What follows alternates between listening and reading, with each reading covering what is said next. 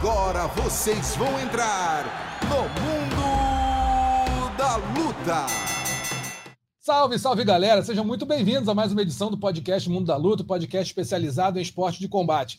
Eu sou Marcelo Russo, editor do Combate.com, essa semana com meus dois camaradas aqui, Adriano Albuquerque, Zeca Azevedo, para trocar uma ideia com o nosso pentacampeão mundial de jiu-jitsu, campeão do ADCC, tem eh, laureado aí no jiu-jitsu durante né, quase toda a carreira e agora está no MMA, Rodolfo Vieira. Rodolfo, bem-vindo aqui ao Mundo da Luta. E, cara, queria falar com você, falar contigo. um prazer muito grande ter você aqui, primeira vez que a gente conversa.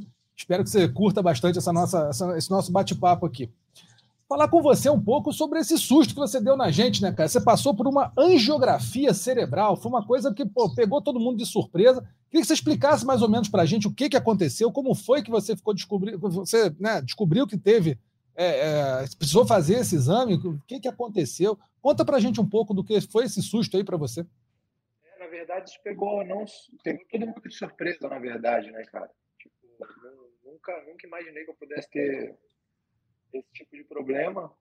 E, e acabei descobrindo isso antes, antes dessa última luta, que eu tive que renovar o meu, meu, a minha ressonância né, da cabeça. E acho que já tinha feito quatro ou cinco anos, se eu não me engano, a última.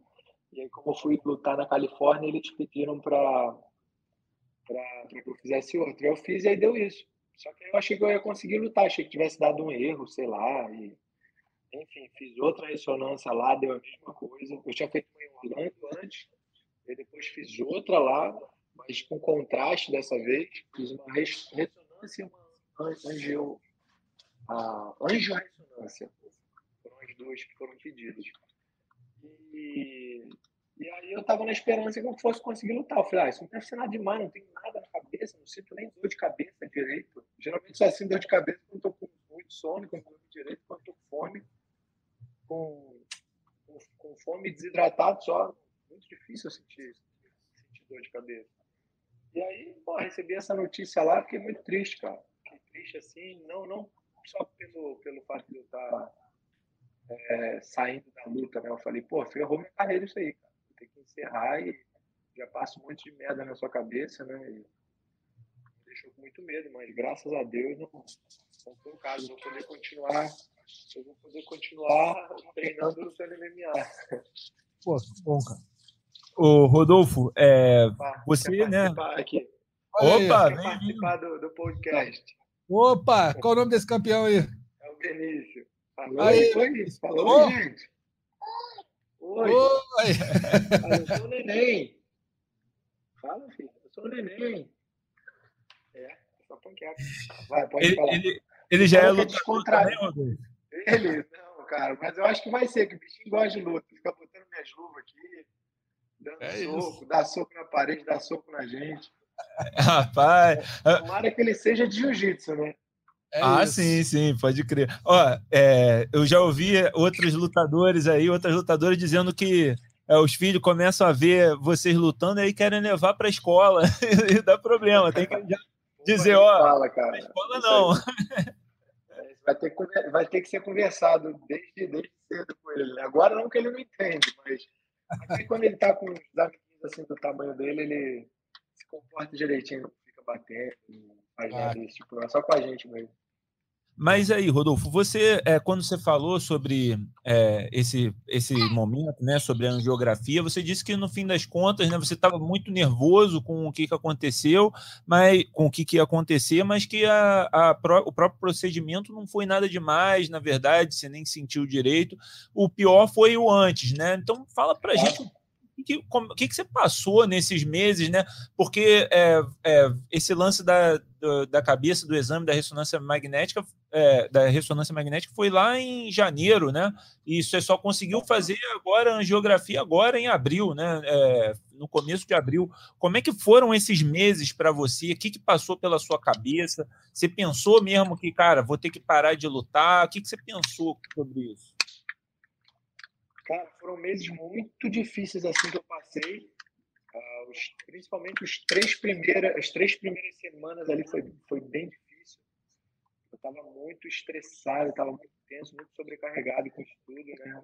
E assim, eu estava tentando me manter positivo, confiante, mas assim, já esperando o pior, né? Que podia acontecer, né? Como já aconteceu várias vezes. Aconteceu com, com um atleta de jiu-jitsu também, que é conhecido meu, novato. Ele teve que encerrar a carreira dele por um problema desse. A Claudinha, peraí, filho. A Claudinha Gadelha, inclusive eu estava vendo uma entrevista dela, é, sei lá, umas três semanas antes disso acontecer comigo. E, pô, fiquei super triste por ela, assim, fiquei arrasado, não é? Pô, garota nova já ter um negócio desse e ter a carreira interrompida deve ser muito difícil. Então eu senti muito, cara. E, e logo em seguida aconteceu comigo. Então eu falei, cara, acho que chegou na hora também.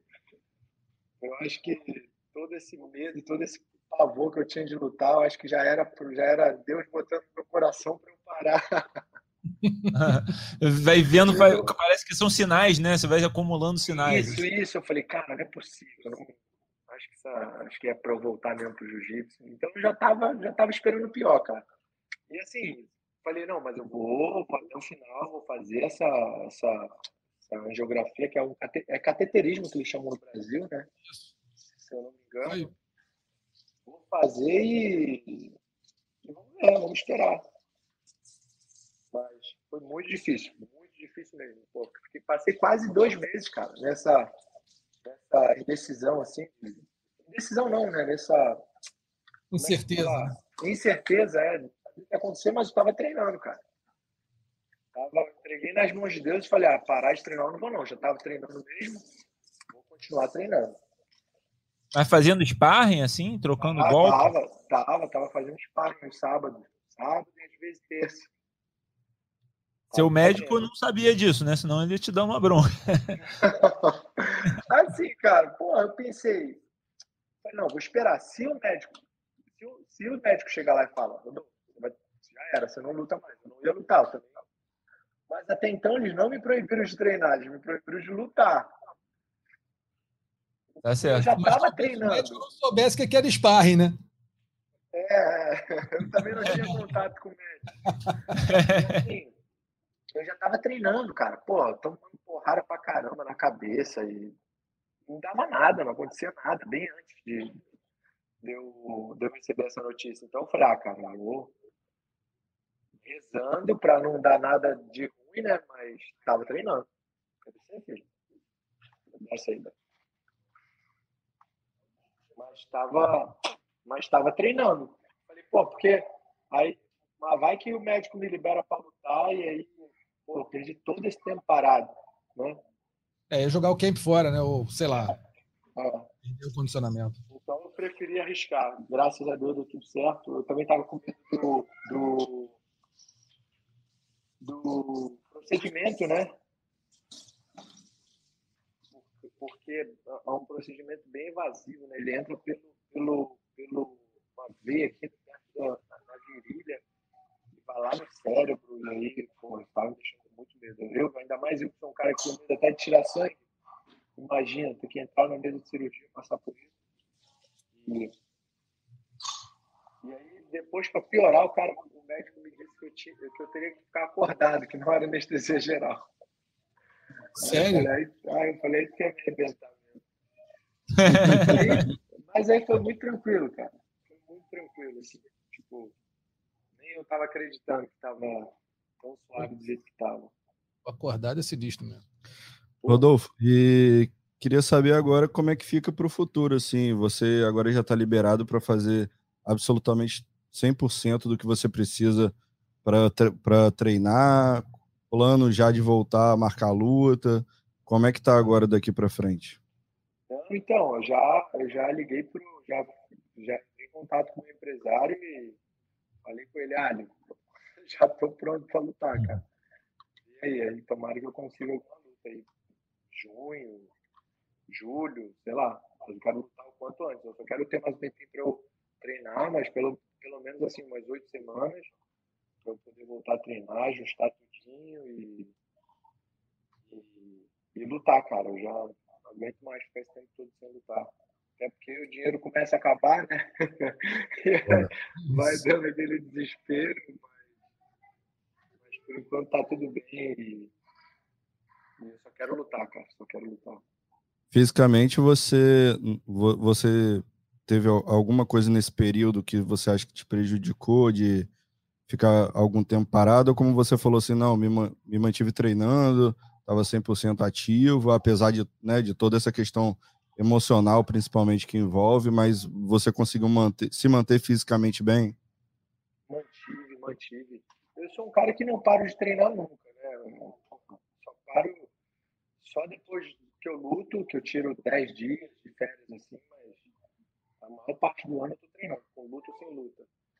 Para essa luta mesmo de janeiro, eu iniciei o camp, cara, início de setembro. Início de setembro. Na verdade, na verdade, eu queria ter lutado em dezembro. Eu tinha pedido para o meu empresário, eu falei, cara, eu quero terminar três lutas em 2020, em 2021. Mas aí não deu, porque eu acabei indo para o Brasil, peguei Covid, fiquei mal. E aí tive que voltar. E, não, vamos botar para janeiro, que você tem mais tempo. Eu falei, não, tá tranquilo, vamos botar para janeiro. Eu comecei a treinar em setembro, cara. Então eu treinei setembro, outubro, novembro, dezembro e, pô, até quase final de janeiro. Pô, vou botar cinco meses, cinco meses treinando. Todos os dias, todos os dias, sem parar. E e aí aconteceu isso. Aí eu fui, como se eu tivesse lutado, tirei lá meu, meu, meu descanso, né? Porque eu não lutei, mas eu tava vindo treinando já, porra, muito tempo.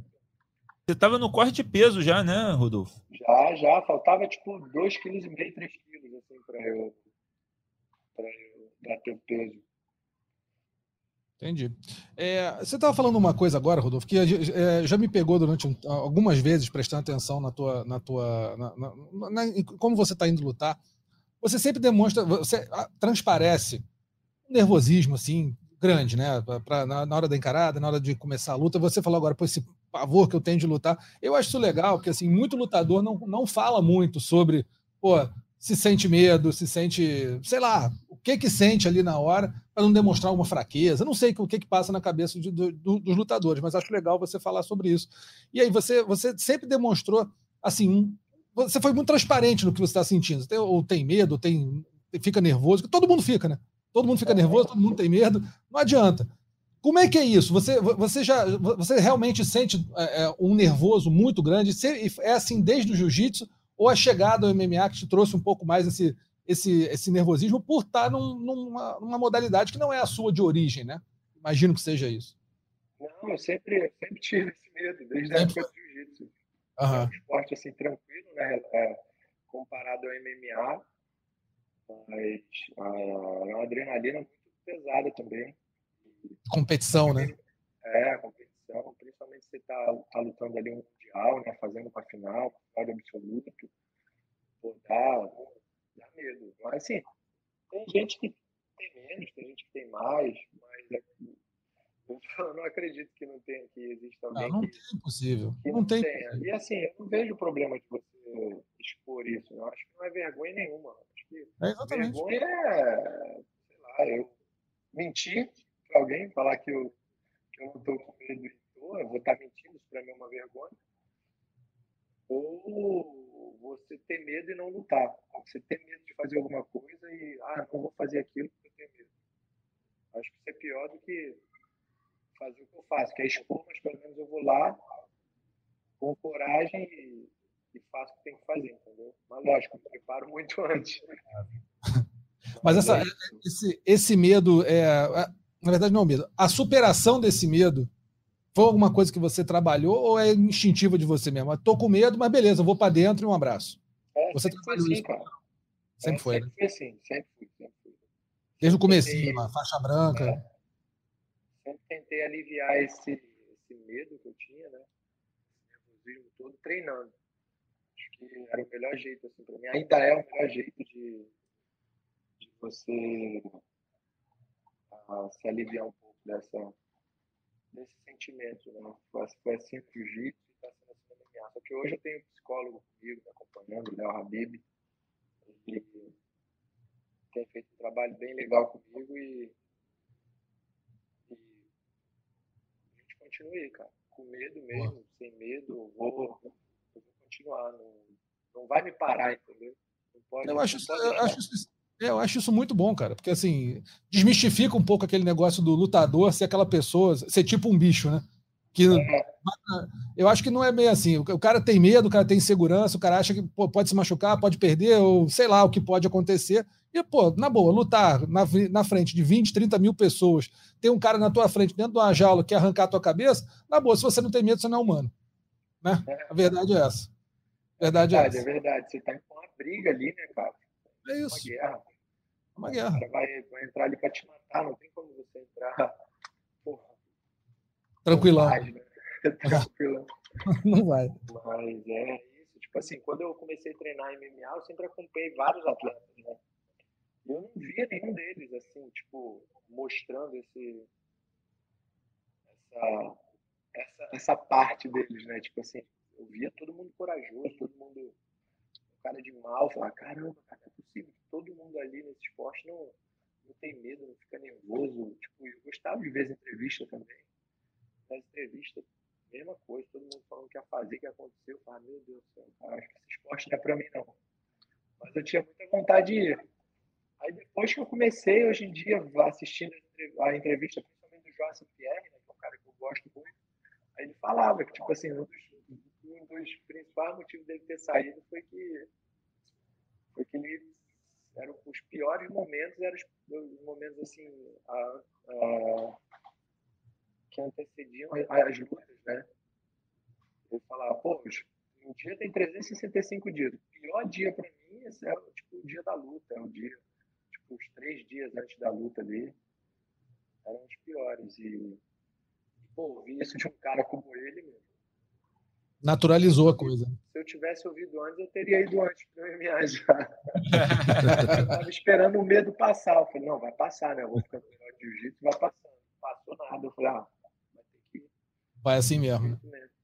O Pedro Riso falou recentemente que assim, o pior momento para ele era entre o início e o fim da caminhada rumo ao cage. Quando chegava no cage, dava uma melhorada, mas aquele, aquele momento de você chegar, é, você tá ali esperando para andar, fazer aquela caminhada até o cage, entrar na arena, ver a galera, olhar o cage, olhar aquele, aquele cenário todo, para ele era o pior de todos. Para você existe um pior momento ou é o conjunto da obra? Engraçado, você falou disso. Eu sentia isso no jiu-jitsu no jiu-jitsu. Eu ficava muito nervoso até a capacidade de aquecimento ali, andando até o tatame, a área de luta ali que você ia lutar. Mas depois que eu tocava no cara, eu meio que eu virava a chave. No MMA, eu, eu tive isso nessa minha última luta. Sabe? Estar tá ali e falar, não, eu tô aqui, eu vou lutar MMA, não tem desespero, vou fazer o que eu treinei, vou seguir a estratégia e vamos e aí, pô, foi a minha melhor performance, assim, porque as outras era tudo a base do desespero, cara. Tipo, eu não sei como é que eu ganhei, tipo, sete lutas. Sete do que eu era. Pô. Derrubar esse cara e pegar logo. E aí conseguia, né? É minha derrota. Mas eu sentia que já não dava mais para manter daquele jeito. Então eu falei, não, peraí, eu tô lutando MMA, tem que estar com confiança para para fazer o que tiver que fazer aqui, lógico, sem perder a minha essência, sem deixar o meu jiu-jitsu de lado e vencer esse medo, entendeu? Encarar esse medo e, partir para dentro. Não tá em ele cai para dentro. Rodolfo, é, você acha que. Eu tô trabalhando nisso. Você acha que a sua essa derrota, você acabou de tocar nisso, a, derrota para o Anthony Hernandes, é, ajudou a mudar isso, a virar essa chave para você, a, a, ver que pô, não é tudo isso, perder também não é, é o fim do mundo, posso lutar e, e ajudou nesse trabalho para você entrar mais calmo na última luta? Com certeza, com certeza, com certeza me ajudou muito, muito. Todas as minhas derrotas que eu tive me fizeram evoluir muito, né? Se tu vê, pô, eu, pô, o último cara que eu lutei é um cara duro.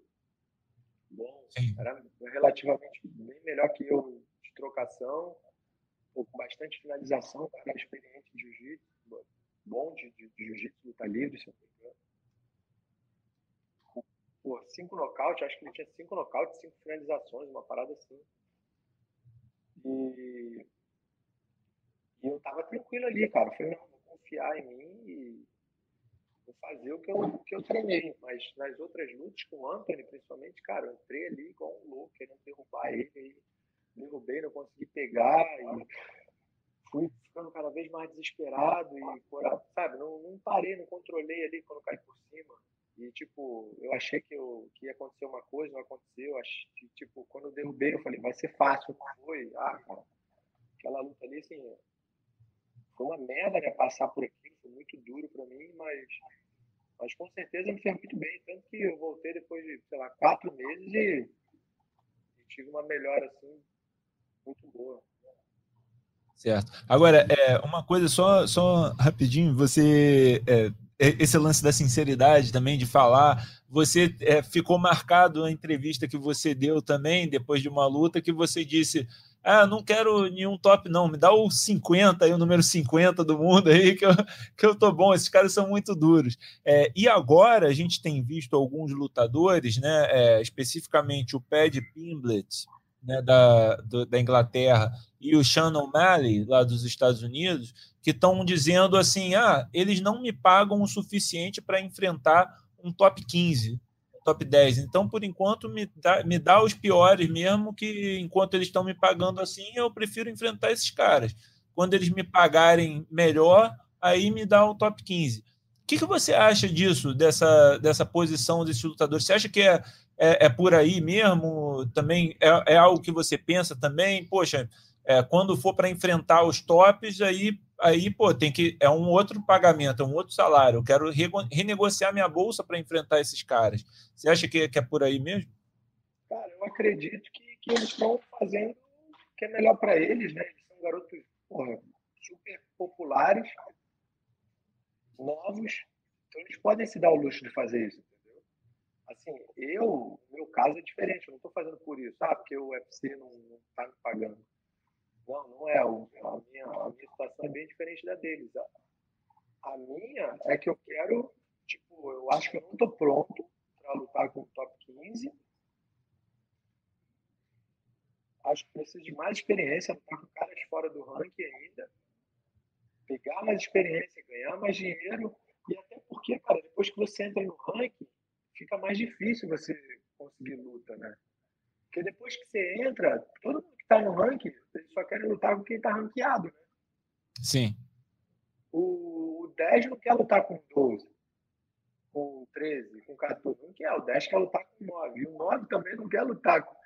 Então, cara, fica, fica complicado. Então, eu penso nisso. Falo, cara, eu quero, apesar de eu já não ser novo, né? Eu tenho 32 anos, mas acredito que eu ainda consiga fazer consiga e quero fazer mais umas três lutas, talvez, fora do ranking, emplacar mais umas quatro vitórias consecutivas aí e, e, entrar no ranking no tempo certo. Porque quando eu entrar lá, eu quero entrar para ter condições de, de, de, de lutar de igual para igual com qualquer um ali, né?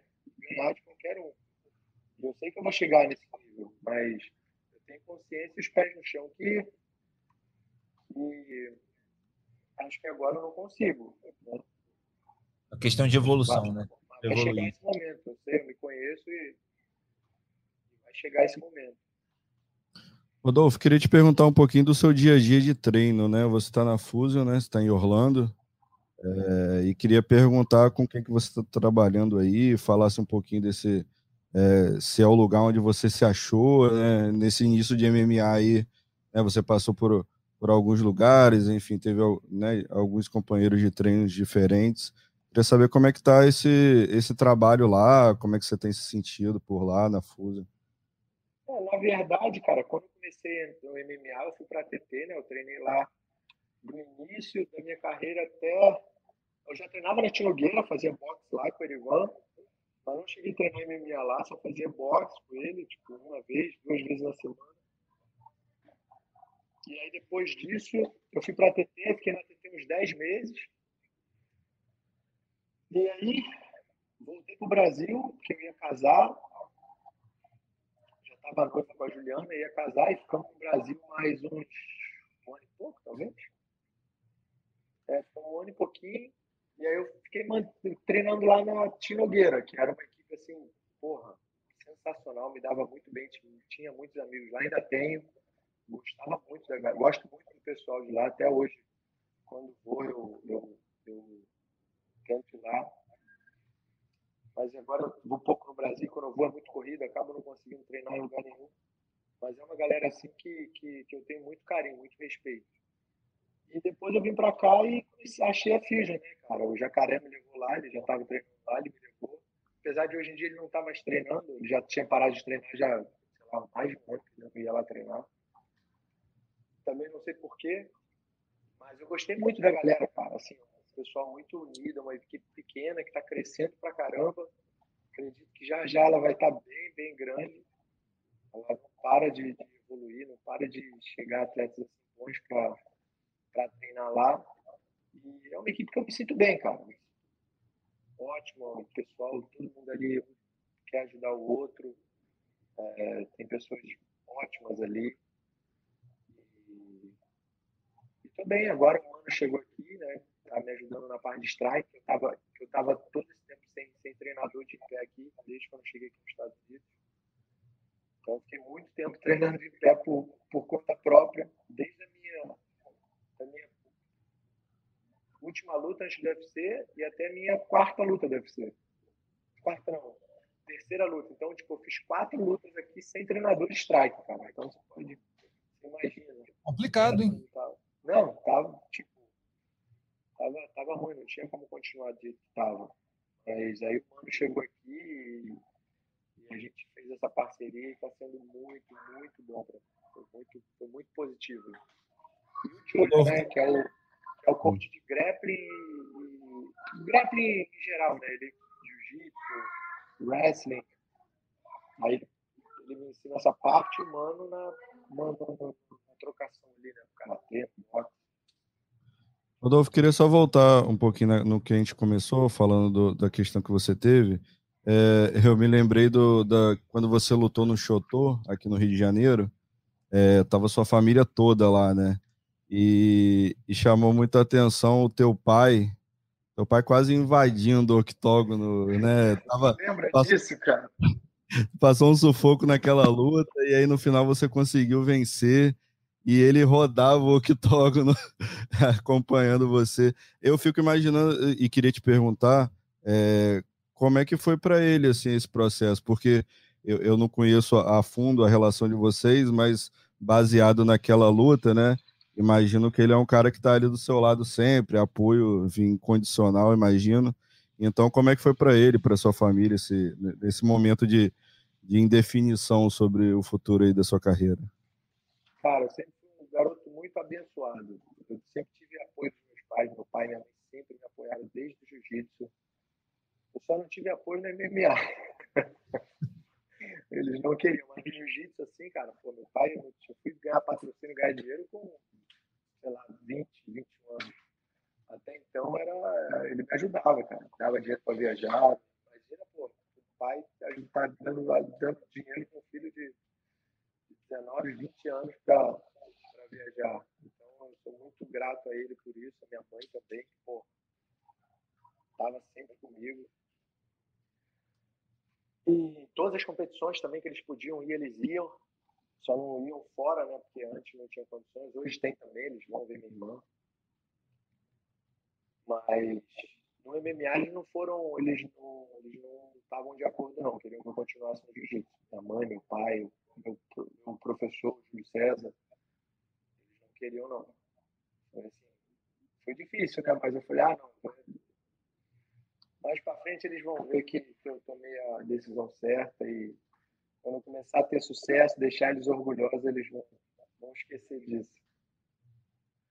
E aí, nesse momento aí, da, de, desse momento aí, da, dessa definição aí, nesse início de ano, como é que foi para eles? Um problema que teve na cabeça, enfim. Ah, é, cara, foi, foi, foi complicado. Todo mundo ficou bem assustado. Porque ninguém sabia de nada, não, não falei com ninguém. Então, quando saiu, já, já, já parecia que eu estava com um tubo maligno já no cérebro, prestes a morrer. Eles me ligaram desesperado, querendo saber como é que eu estava, o que, que tinha acontecido, aquele desespero todo.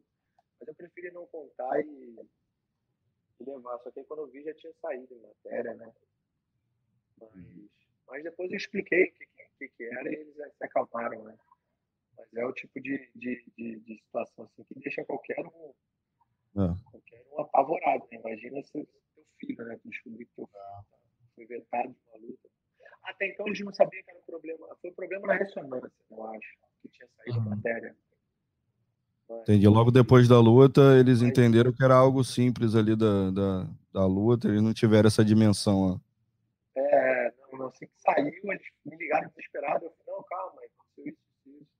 Não é nada demais, não. Aí já mandei os exames para minha irmã, e ela mandou para os médicos lá conhecidos dela.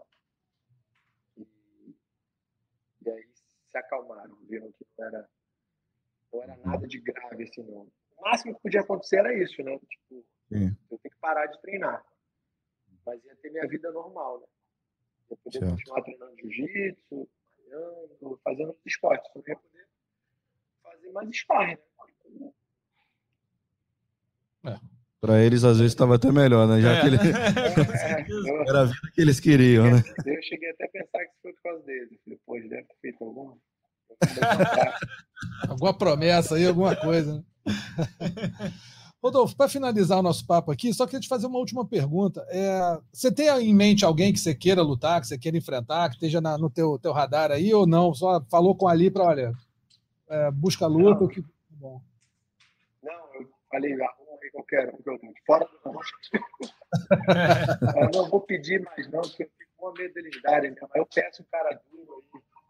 Os caras aceitam, aí eu vou ter que lutar. Então eu prefiro, Beleza. aceitar o que me derem. Rodolfo, quero te agradecer demais a presença aqui, pô, mu- muita honra, muito, muito prazer te ter aqui no Mundo da Luta. Obrigado. Esteja sempre à vontade para chegar aqui, não precisa nem de convite, é só desabar aqui e a resenha come solta. Tá bom? Valeu, obrigado, Marcelo. Valeu, Adriano. Valeu, Zeca. Foi um prazer Obrigado. estar aqui com vocês. Muito bom mesmo. Obrigado aí Prazer. Tudo de bom, cara. Boa sorte. Tchau, para vocês também. Valeu.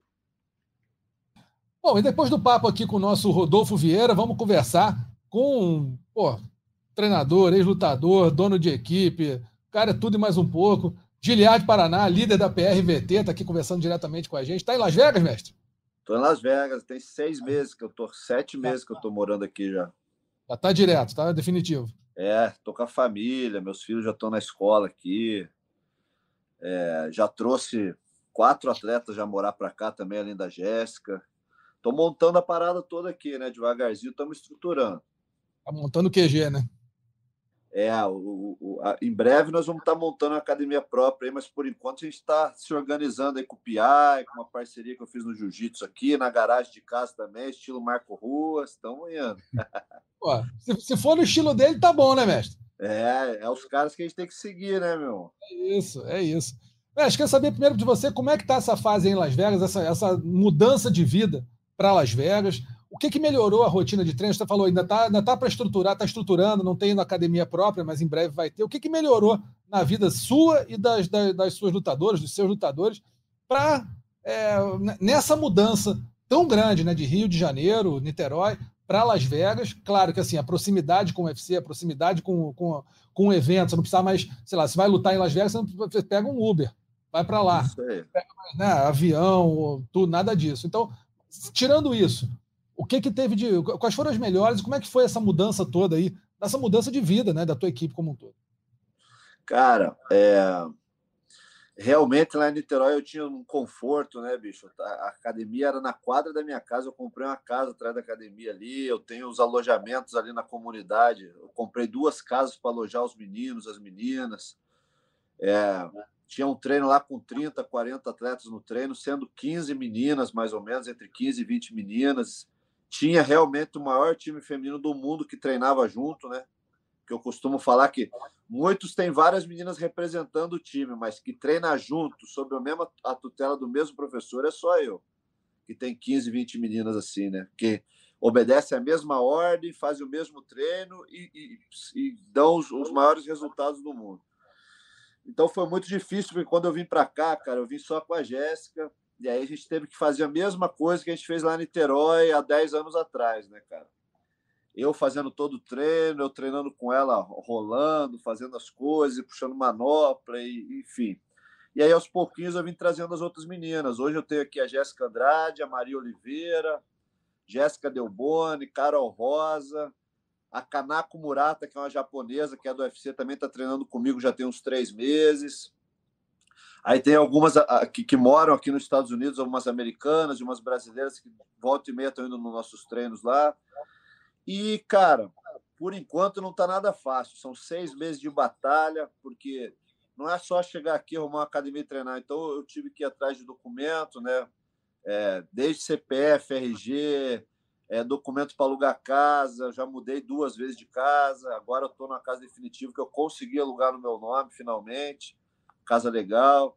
Aí você compra carro, aí você chega o teu atleta, você tem que ir lá ajudar ele a alugar casa, comprar carro, tirar carteira de motorista, fazer social security. Então, bicho, tá uma correria como há muitos e muitos anos eu não tinha. Mas a gente só cresce quando sai da zona de conforto, né? Então, quer dizer, tem muita gente que fala, mas já não estava bom para você. Você falava que não estava bom, cara, mas estava tão bom que eu falei, cara, já está tão bom, eu vou morrer aqui, aqui sem, sem progredir algo que eu posso fazer e a gente merece, né? Que lá no Rio era espetacular para mim, né? Tava tudo certinho e eu consegui conquistar muito mais do que eu jamais sonhei, né? Lá atrás. Mas como gente já tinha chegado nos sonhos, eu falei, cara, vamos atrás de mais, Jéssica. Porque minha, primeira conversa foi com a Jéssica, que é minha, minha filhota aí, minha, minha maior estrela da, da academia, da minha vida. E é, de bate pronto, ela falou, mestre, vamos então. E aí é isso, cara. A gente veio para isso, para a Jéssica aprender a falar inglês, para a gente estar tá perto do instituto. O instituto que hoje não é mais instituto é, é de performance do UFC, é assim uma PRVT barra PI tá todo mundo lá, né? Virou esses casa. Dias, esses dias eu tava lá, o Shogun apareceu lá, o Shogun e o. Aquele que lutou com, com o menino da Bahia lá, o Negão. Shogun e o menino que tá treinando com o Rafael Cordeiro lá. 93. Esqueci o nome dele, cara.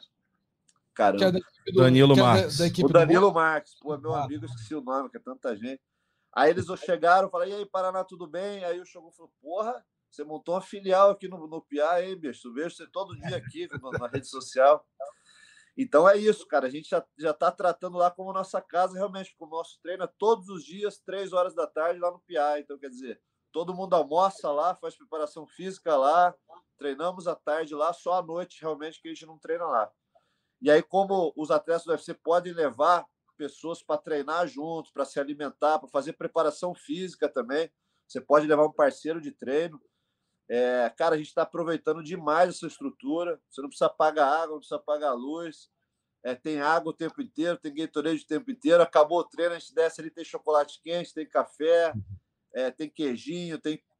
Bicho, quem está no UFC é. realmente tem que aproveitar essa estrutura, cara. É, é, da porrada, né? Irmão, dois queijos, é, é, enfim, a estrutura é demais, cara. Aí você sai ali, você pode fazer uma piscina, pode fazer uma banheira, pode fazer um gelo. Esses dias a minha esposa, que estava treinando com a Jéssica, machucou o ombro, saiu do lugar. A gente desceu, a, fisioterapeuta, a fisioterapeuta ele já arrumou o ombro dela na mesma hora. Quer dizer, a Denise, que, que tá aqui no. que eu trouxe para cá também, que lutou o Invicto UFC, nocauteou a ex-UFC Milana do Dieva. Tava lá, encavalou uma costela, já desceu, já arrumaram também. Quer dizer, cara, é, tá valendo a pena todo o esforço que a gente fez para vir para cá, porque realmente, bicho, é, eu não iria para outra cidade nenhuma do, do, do, dos Estados Unidos, eu ficaria no Brasil, mas é, quando a gente sentou para falar sobre o como a gente ganharia de coisas estando aqui em Las Vegas, a gente colocou o inglês, qualidade de vida, poder comprar o carro que você quiser quando você tiver dinheiro, né? Que a Jéssica já foi assaltada mão armada no sinal lá em, em Niterói. É, é, Aí você soma tudo que o PI te dá, cara. Você não precisa é, se preocupar com a dieta, porque eles têm todo o nome dos atletas lá, o percentual de gordura, o que tem que comer, o que não tem, quando vai lutar. Então a Jéssica está na melhor preparação é, é, é, alimentar dela de todos os tempos. É, ela nunca tomou suplemento, apesar da força, galera, não acha que ela já tomou bomba lá atrás, já tomou suplemento nunca. Agora ela está tomando suplemento, se alimentando com as comidas que eles dão e fazendo testes assim semanais praticamente lá para ver a evolução dela e tudo isso anotado, computadorizado. Quer dizer, cara, ela está na melhor fase, bicho, que ela nunca teve. Olha que ela já teve fases boas no Brasil, viu? Porque a gente Sim. foi campeão no Brasil, né, bicho? Que era o é. que eu batia, né? Eu vou fazer um campeão aqui no Brasil, não precisa ir para fora para fazer um campeão. Então a gente fez isso. Isso feito, a gente poderia ser campeão de novo no Brasil, mas pô, vamos tentar otimizar tudo que a gente pode ter com, com o nível que a gente chegou e viemos para cá e não se arrependemos. Ontem a Jéssica falou para mim, Messi, obrigado, foi a melhor coisa que a gente fez, foi vir para cá realmente. E daqui a gente não sai mais. E realmente, cara, a gente deve morar aqui para sempre, eu acho agora. Ah, essa... Fala, fala, fala. É, desculpa. E o é, só é, perguntando sobre a PRVT aqui, né, em Niterói. E, e não só em Niterói, né? Você tem também é, no, no, próprio Paraná, se não me engano, né? Uhum. Como, é que ficam essas filiais? Elas continuam lá? Você, deixou na mão de algum aluno? Como é que fica essa situação? Sim, a gente tem quase 10 filiais no Brasil aí, temos uma no Paraguai. E aí ficam com, com os professores graduados, né? A de Niterói, né, em especial, ela ficou com o Daniel, aí ele acabou se envolvendo num problema, eu afastei ele. Pô, é que hoje em dia tá uma nutelagem da porra, né, cara? É, o árbitro xingou ele lá, mandou ele calar a boca, ele foi lá, meu irmão, acabou dando um empurrão no cara lá, e aí viralizou a parada. Eu falei, cara, vou te afastar, vai se tratar no psiquiatra, vai lá ficar com o mestre animal alguns meses para ele te acalmar, que é, é, o nosso guru lá do, do jiu-jitsu. E aí o mestre animal falou: não, manda ele vir aqui, eu vou tratar ele, eu vou cuidar, e depois eu vou deixar ele apto a voltar. E aí, na ausência do Daniel, agora está o Antonúcio Conceição, que é meu aluno desde 15 anos, né? Está comigo há mais de 15 anos já. É, tem mais de 100 lutas entre MMA, Muay Thai, boxe e, e jiu-jitsu. E está lá tocando. E, e, em Niterói mesmo, na região oceânica, tem o Helder Lara também, que está comigo há mais de 10 anos. Também tem mais de 100 lutas no currículo, aí, sendo mais de 50 de MMA. Então, ali, ali em Niterói, a gente está tocando com, com esses dois, sendo os principais, principais nomes aí da liderança ali. Estamos fazendo um baita trabalho, cara. É... Essa menina que veio para cá lutar invicta, ela chegou lá para nós zerada, né? Chegou com zero, zero vitória e uma derrota, mais de dois anos sem lutar. A gente botou 5 a 1 nela, ela veio para os Estados Unidos na mesma semana que chegou aqui. Já botei ela no Invicta, na categoria de cima, no 5-7. Ela foi lá, deu um nocautão na Milana do Dieva e já assinou aqui o, o, o, o contrato aqui com o evento que me pediram para mim não falar, mas é algo maior que o Invicta, né? Então você já sabe mais ou menos é. o que é. Luta em agosto. Boa, boa.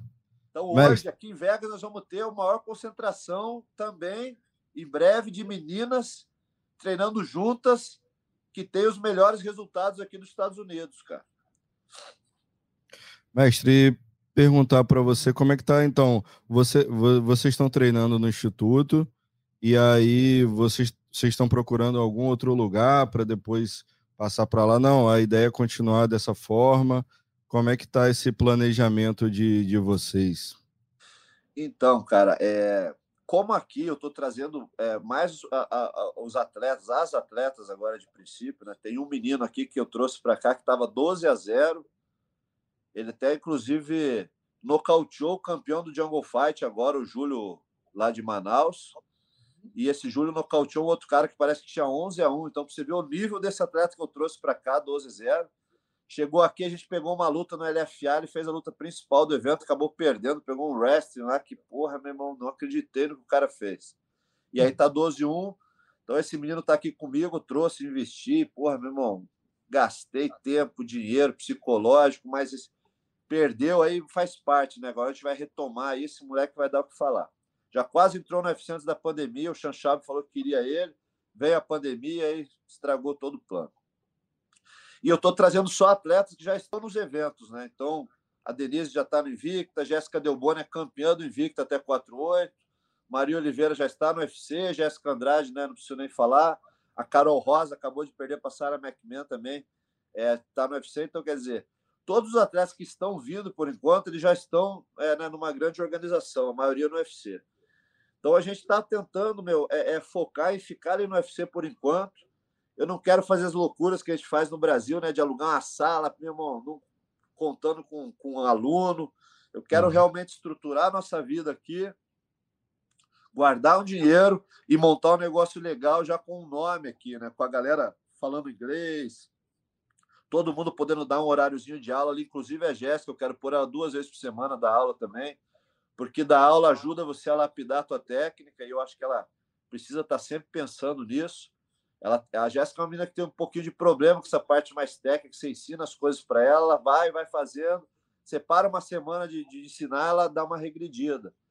Acho que a, a, confiança que ela tem no, no que ela já fez na vida aí dentro da luta, acho que faz com que ela não preste tanta atenção em alguns detalhes. Então, ela dá aula em alguns momentos, vai ajudar muito ela ficar pensando nisso antes de ir para academia, lá na hora que o aluno perguntar.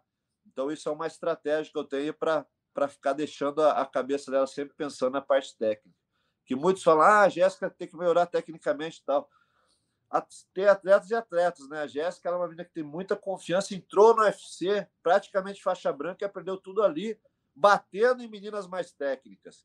Então, às vezes, você fala, cara, para que, que eu vou prestar tanta atenção nisso se eu já bato em todo mundo mesmo? Vai descansar. Às vezes o atleta tem esse pensamento, né? Olha a Carol Rosa, que entrou no UFC sendo faixa marrom de jiu-jitsu e sendo graduado no Muay Thai já. Já é uma menina que treina na mesma escola, está seis anos, cinco anos e pouco comigo, e tem uma técnica diferenciada, porque ela aprendeu antes de entrar no UFC. Quando você tem algo muito grande antes da hora, você acaba não prestando atenção nos detalhes, né? Então, isso é uma explicação que eu estou dando aí para os haters que ficam falando da menina aí. Isso é mais um motivo para vocês respeitarem a Jéssica, idolatrar ela achar uma lenda. Porque alguém que se formou antes de entrar no UFC e faz uma história bonita no UFC, tá ok, pode virar lenda e é legal. Agora, alguém que entrou no UFC de branco e fez o que ela fez, tem que ser multiplicado os elogios e não é, é, é falar mal, porque você tendo arma para combater o inimigo você já merece o mérito. Imagina quando você faz isso sem ter arma, né? Que é o caso da Jéssica todos esses anos. Agora ela tem arma, uma faixa preta boa de jiu-jitsu, é, né, tá com o boxe melhor, tá chutando mais nas lutas. Mas essa menina aí merece muito respeito, porque ela, ela veio para uma guerra onde todo mundo tinha granada, metralhadora e ela só tinha um canivetinho, entendeu? E força de vontade, né? É, e aí, voltando à pergunta, em breve, a gente deve estar tá montando uma academia lá pro ano que vem, eu acho, cara. Não é esse ano ainda. Eu fiz uma parceria na Grace Maitá, do mestre Mica aqui. A gente está fazendo jiu-jitsu lá com ele por enquanto. Até eu estou treinando. Foi uma parada muito bem acordada, né? Que, ó, eu não tenho minha academia ainda. Se você quiser abrir as portas aí, a gente vem treinar, a gente representa você até a hora que eu monte a minha academia. Ou, se ninguém sabe o dia de amanhã, né? Vai que a gente se ajeita aqui, de repente a gente né, fica com você sempre. É, ele já ofereceu para mim abrir horários de MMA lá, de Muay Thai, mas como eu falei, eu estou muito focado agora em trazer a galera e em ajudar eles a, a, a, na documentação, no, alugar suas casas, comprar seus carros, tirar suas, suas carteiras de habilitação, é, é, o Social Security, abrir conta em banco, e isso dá um trabalho dos infernos, cara. É. Então, a hora que eu tiver aqui umas 10 cabeças, todo mundo com os documentos, com suas casas, com seus carros, com seus empregos, aí eu vou começar a pensar realmente em montar um negócio aqui para ter aula das 7 da manhã às 10 da noite, de segunda a segunda. E aí nós vamos explodir. Agora, você falou uma porção de nome aí, mestre. Falou da Jéssica, falou de uma porção de gente. Eu só não vi você falar o nome da Anitta. É verdade que ela vai treinar com você aí também? Cara, a Lesha foi lá com a Jéssica no UFC, Aí. depois daquela confusão lá, a Lesha teve lá no, UFC com a Jéssica. E a Maria tá, tá construindo uma relação com esse pessoal, né? A Maria é uma pois maluquinha, é. cara. É Olha que, que legal. Um dia antes do encontro, Marcelo, a, hum. a, Maria postou lá no UFC, tem uma parte de piscina, de banheira ali embaixo. Aí tem uma banheira quente, uma, tipo uma piscina, e uma banheira fria. E no meio tem uma coluna. A Maria foi lá e postou um vídeo daquele que, igual a Anitta, que você fica no chão rebolando, erguendo a bunda lá. Eu até tirei o sapo, falei, vai treinar, garoto. No outro dia, ou dois dias depois, ela encontrou a Anitta, cara. Ela tinha marcado a Anitta naquele vídeo, você vê que legal. Aí ela encontrou a Anitta lá e virou o que vocês viram, cara. E, porra, a mina subiu 100, 105 mil seguidores em dois dias, cara. É. Foi um negócio impressionante, bicho. Era isso que eu te perguntar, cara. Porque assim, é, era uma atleta, né, até certo ponto, sem muita fama, tinha poucos seguidores, enfim, menina que ninguém muito conhecia. De repente, se transformou numa lutadora, uma lutadora com mais de 100 mil seguidores, né, tem, penetrou na festa da Anitta, agora teve contato com ela, fez amizade, já está começando a né, fazer umas, umas, parcerias comerciais aí, enfim. Você ficou sabendo dessa história desde o começo, tomou um susto na hora que apareceu na rede social, apareceu matéria falando de tudo. E no que, que isso ajuda ou atrapalha a carreira do atleta? Quer dizer, a menina, ela, ela não é desse meio do entretenimento né? Não está acostumada com estrelato, com fama, com, sei lá, com paparazzo, com gente seguindo, com gente escrevendo opção de coisa em rede social, falando bem, falando mal, xingando, enfim, tem de tudo nesse meio. Isso atrapalha mais do que ajuda? É bom para ela? Como, qual é a tua visão em relação a isso para a Maria, especificamente ela, que é uma lutadora que ainda está né, início de carreira? É, pô, ela tem uma luta, uma derrota no UFC, lutou Rising lá no Japão duas vezes, foi para semifinal lá do, do GP deles, mas é uma menina nova, né? O hype dela tá, tá meio para baixo aqui porque perdeu a primeira luta. E, cara, eu sabia, sim, porque nesse dia que ela foi lá na festa da Anitta, ela, eu tinha marcado ela, ela vem aqui em casa comer umas esfirras, que a gente está fazendo esfirra aqui vendendo. Cara, eu tô me virando nos 30 aqui, mano. Cheguei aqui, bicho, pedi uma esfirra do brasileiro aqui. Passei três dias comendo todos os três dias fazendo pedido pro cara. É, eu nunca comi uma esfirra tão boa, nem no Brasil, cara. É encontrei, encontrei, o cara num parque, o cara falou que estava indo embora e que queria vender. Eu falei, pô, demorou, achou o comprador agora. Você ensina minha mulher a fazer. Aí minha mulher passou 10 dias lá na casa dele aprendendo, aprendeu, fez uma vez, eu gostei, falei, ah, vamos comprar. Enfim, estamos vendendo esfirra aqui. Esse fim uhum. de semana eu vendi esfirra para Evelyn, cara. A Evelyn passou aqui com o UFC comendo minhas esfirras. é isso, Fala bicho. ela depois. A delícia, maluco. Pergunta para tu ver. Aí a Maria tinha combinado de vir comer as esfirras. E aí ela me manda mensagem, mestre eu não vou comer, eu não vou ir para a gente comer, porque eu vou lá na festa da Anitta. falei, que isso, menina, sem vergonha. Que festa de Anitta, o quê? Festa fechada, tá maluca? Falei, ah, então você vai ver, eu tô indo. Aí eu vi lá ela nos stories, numa pool party lá, falei, porra, foi para uma festinha qualquer do lado do hotel da Anitta, nem deve ser a Anitta, porra nenhuma. E aí ela conseguiu entrar numa confusão com o cara lá que estava na festa, defendeu o cara e entrou junto com o cara para a festa, bicho. Aí quando eu vi, maluco, ela só postando os stories, mestre, pô, eu tava na festa, fiquei lá com a Anitta, dançamos, subi umas caixas de som. Falei, para de mentir, Maria. Falei, tô falando, mas sabe que eu não minto. falei, então tá bom, não, então eu acredito. De repente a Anitta posta os stories e aí foi aquilo que vocês viram, cara. Aí ela saiu vários dias com as meninas, né? Com a Anitta, acho que foi um dia. Hum. Aí aquela Lecha, a Rebeca, aquela Sara, esse pessoal ali que anda em volta da Anitta, eles saíram alguns dias jantar, tomar café, enfim. E, cara, foi bem legal, porque ela gosta dessa galera, né? Ela, ela sempre foi fã desse pessoal. Então, eu até falei para ela naqueles dias, ela falou, pô, mas eu vou, tô indo treinar, tô saindo da fé, do, do, do, almoço que tô indo treinar. Eu falei, não, não, Maria, fica sem treinar esses dias, meu. Anda com essa galera aí que você gosta, era um sonho teu. E aproveita também para tentar, meu irmão, fazer com que isso monetize para você depois. Então, veja se você gosta da galera mesmo, vamos aproveitar o outro lado também. E aí, continuando sua pergunta, eu acho que, cara, se você souber regrar as coisas, são coisas realmente que podem ajudar sim. Tanto que ela conseguiu alguns patrocínios já, algumas pubs, né, que chama aí. O pessoal é. já deu um dinheirinho para ela, então ela já conseguiu levantar um dinheiro para pagar o aniversário da, da mãe, que ela sustenta a mãe dela. Ela manda dinheiro daqui para a mãe. E está fechando outras parcerias aí, eu acho que, que foi importante, sim. Mas eu falei para ela, vai levando os dois, quando marcar a luta, a gente vai dar um tempo nisso e vamos focar na luta. Essa semana a gente marcou uma luta interessantíssima aí para ela, para o UFC. Sim. É contra a Glorinha de Paulo. Acho que vai ser uma luta que as duas têm um nível parecido, tanto no chão quanto em pé. E a ideia é as duas saírem muito na porrada, né? Então pode ser até que saia um bônus aí, porque se elas cumprirem o que a gente está esperando, as duas vão se quebrar no pau aí, que é chutebox, né? Uma escola lá de Curitiba contra a nossa, que também é de Curitiba. Então, a ideia é muita canelada nas pernas e na cabeça. DNA da porrada, né, velho? Tomara que elas façam isso, né? Não fiquem se agarrando lá na hora. É, e aproveitar agora essa mídia nova aí também, né, das duas, da, da Maria principalmente, né, para levanta a Glorinha também, né, mesmo perdendo Exato. ou ganhando, que qualquer que seja o resultado, a Glorinha também vai ser levantada junto com a Maria. Muito interessante. Já pensou se a Anitta tá aqui por Vegas, ou esse pessoal que anda com ela e acabam indo lá no IPEX ver a luta e tal? Porra, isso podia ser bem legal, né, cara? Exatamente. Agora, é, você mencionou entre as suas atletas, entre as suas alunas, Carol Rosa, né? E a Carol está vindo de uma derrota para Sarah McMahon. Era uma lutadora que a gente estava, todo mundo estava muito otimista quanto a Carol, projetando ela para disputar cinturão em breve e acabou é, tropeçando aí na Sarah McMahon. Que, que você achou daquela luta? Por que, que você achou que a Carol é, acabou perdendo aquela luta? Assim, é, a gente lembra que no, no intervalo do segundo para o terceiro, a transmissão mostrou o corner né, de vocês e você falando, cara, vai para dentro. Agora é soltar o jogo e. Porque Já tá perdeu por um, perde por um milhão, falei. Exatamente. É você falou exatamente isso. Então, é, você achou que faltou isso desde o começo, essa, essa mentalidade?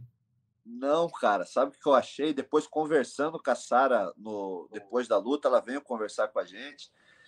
E cara, existe uma coisa que eu já falei da luta da Jéssica com a Valentina e da luta da Valentina com a Jennifer. Pô, eu, eu sou fã do trabalho do Ed Monstro, da, da Jennifer, não, tô, não vou falar mal deles aqui em momento nenhum. Mas o que que existiu? Na luta da Valentina com a Jennifer, a Valentina não esperava uma luta tão dura. Então, o que que quando você é lutador, eu fui lutador.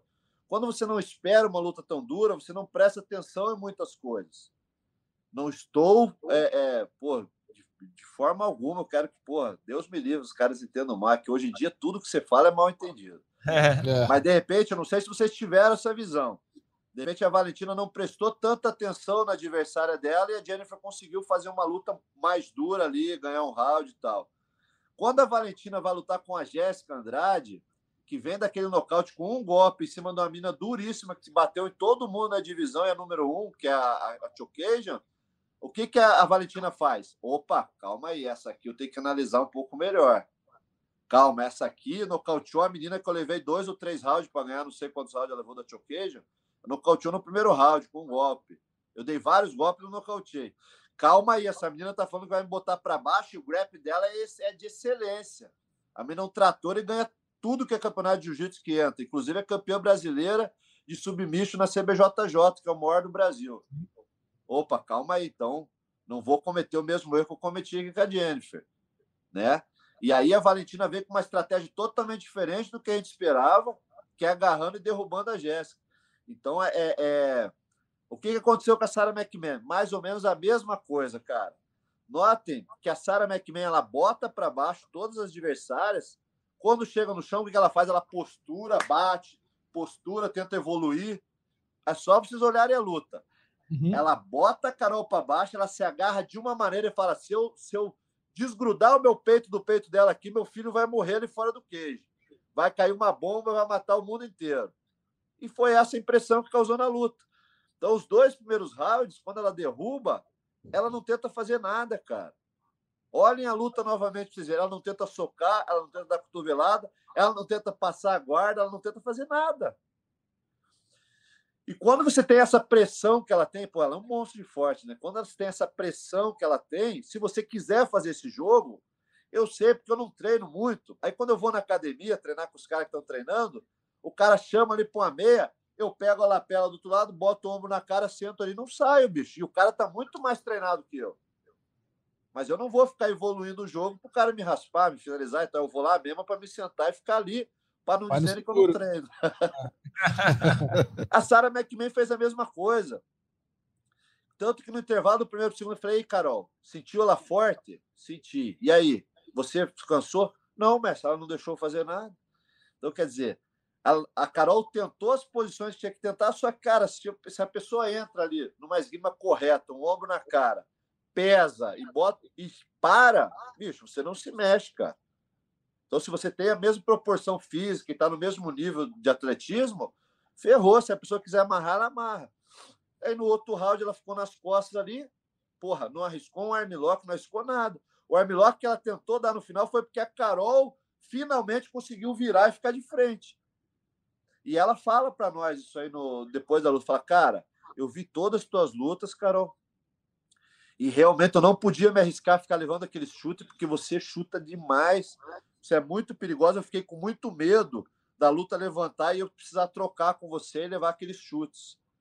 Então, quer dizer, ela veio com a cartilha debaixo do braço e morrendo de medo. E quando você está com medo, meu irmão, você se agarra na parada e você não solta, né? No terceiro round, né, respondendo mais na tua pergunta, por que não fez nos outros rounds que foi feito no terceiro? Porque por mais que ela entrou chapou e ficou segurando ali, aquilo ali você faz uma é. força.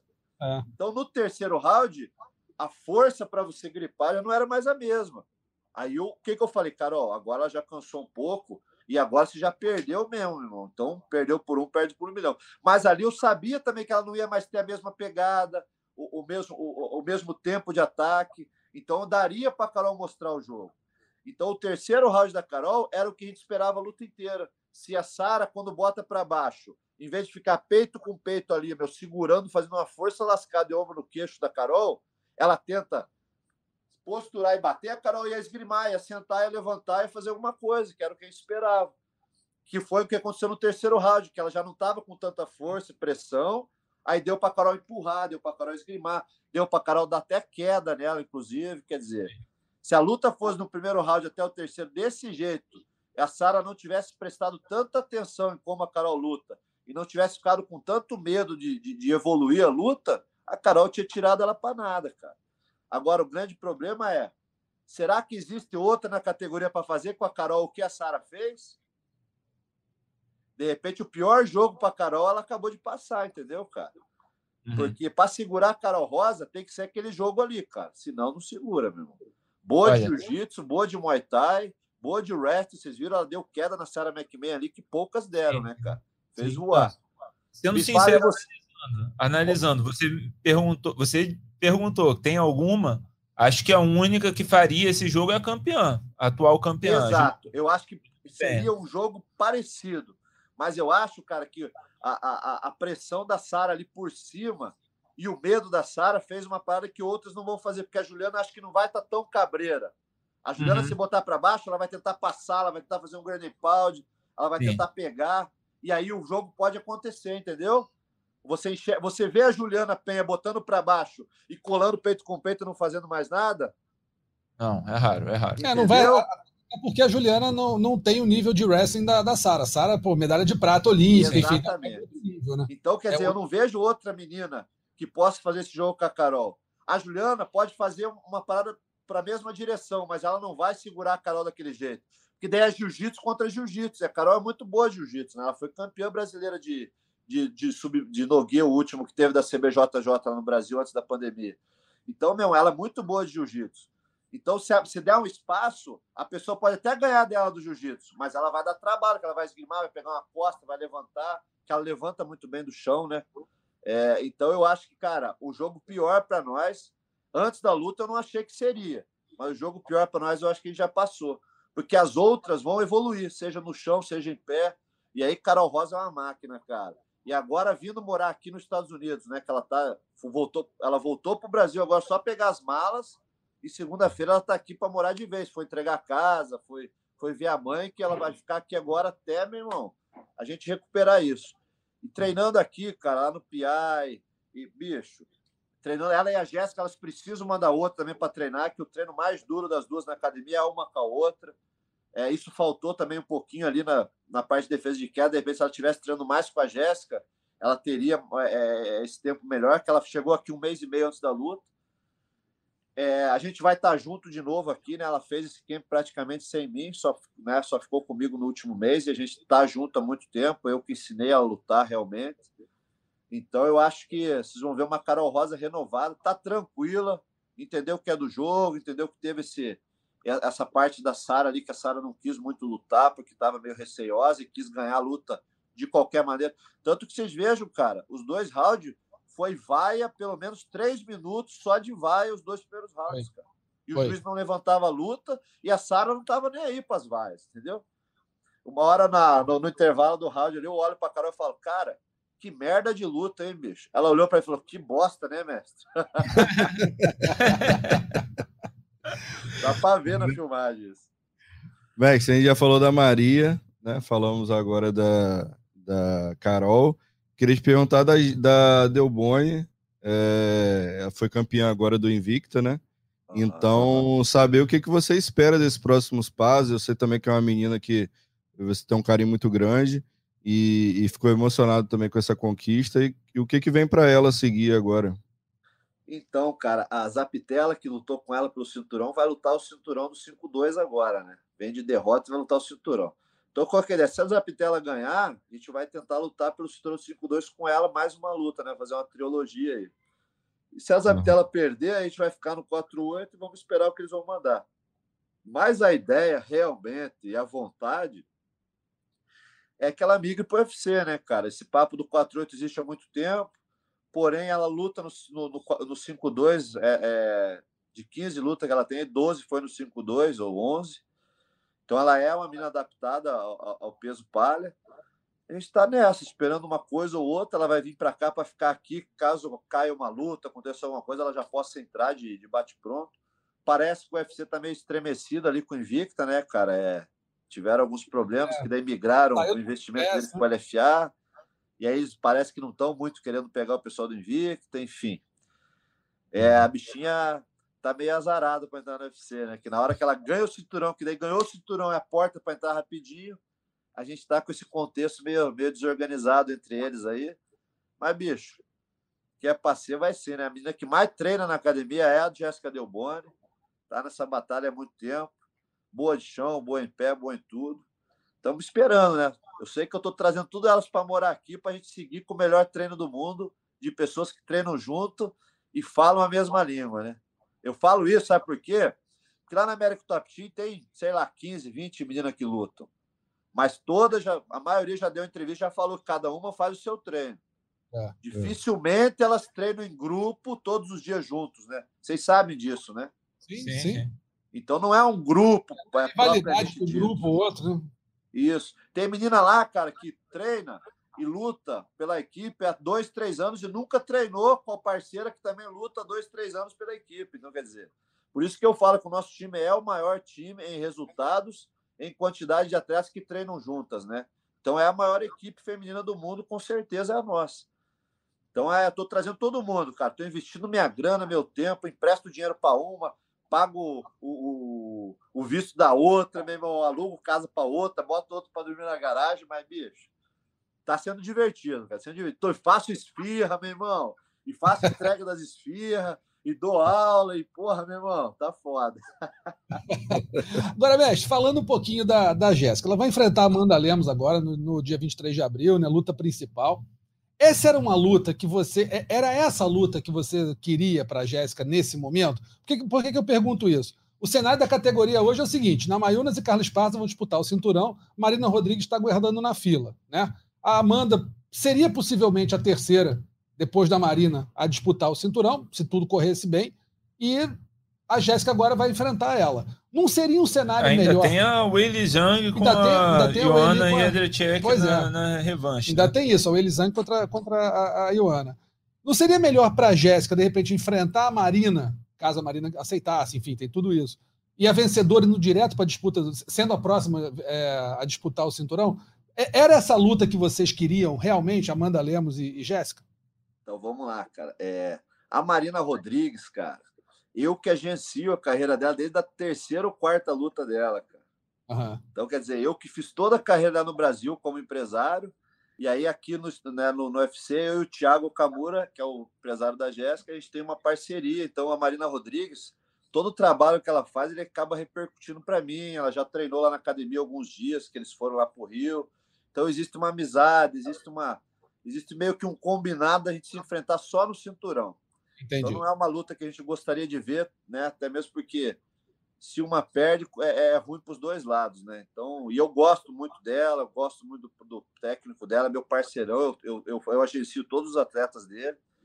É, teoricamente falando, para quem não, não sabe disso, realmente era a luta que a galera de repente gostaria de ver.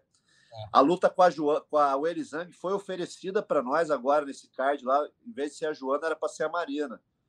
Mas como a Tayla Santos, que também a gente agencia, treina com o mesmo professor na Marina, ele achou por bem não pegar as duas lutas no mesmo evento, entendeu?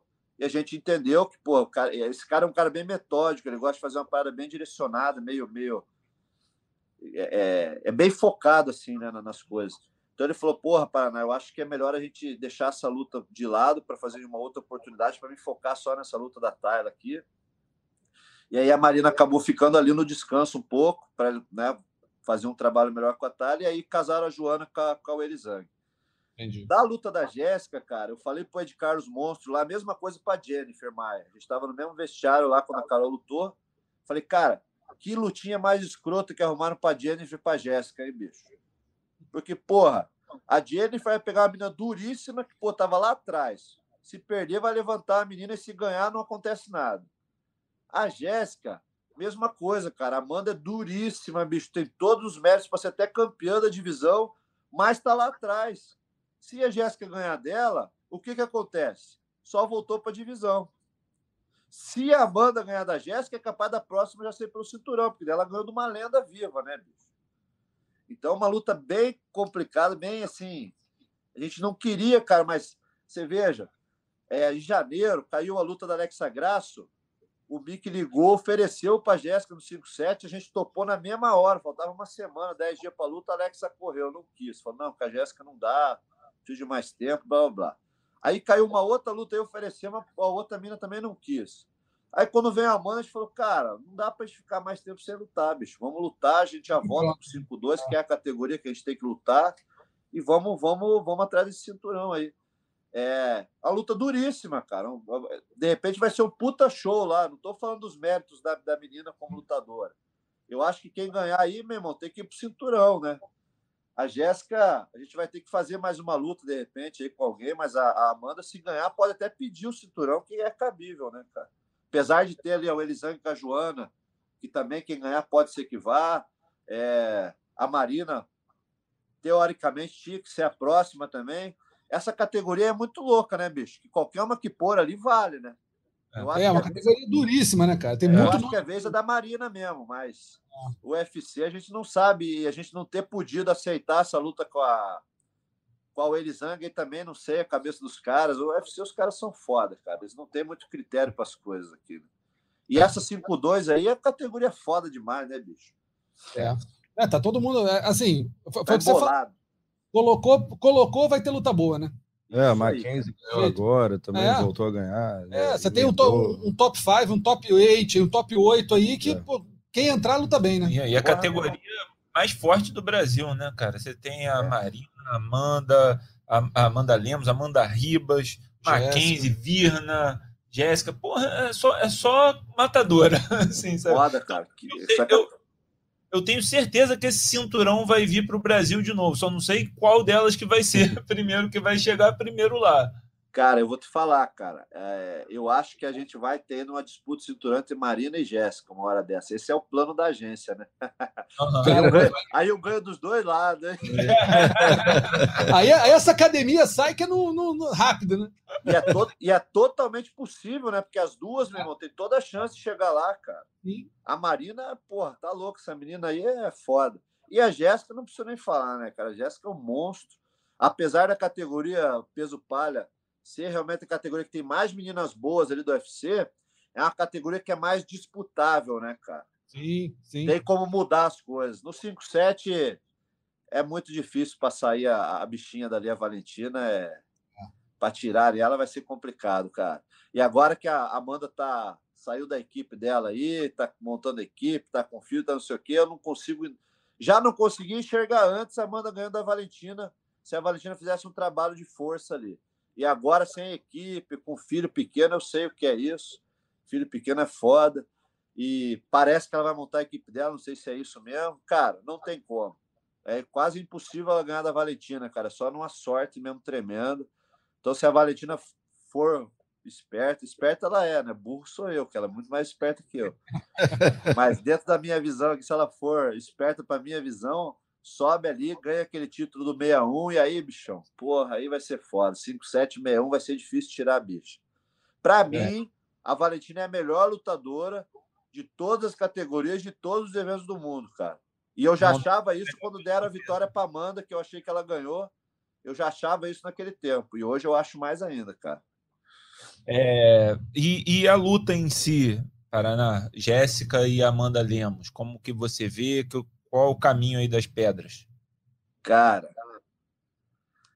porra, bicho, essa luta aí, cara, eu acho que a Jéssica tem chance de ganhar em qualquer lugar, né, bicho? Até a mão dura, a Amanda tem uma mão dura, um boxe bom pra caramba, um direto forte ali. A Amanda bate muito saindo para trás, né, cara? Então a Jéssica vai ter que controlar um pouco simples de sair pegando. Mas daí a gente tem ali a parte do grappling também, que a Jéssica eu acho que é um pouco melhor.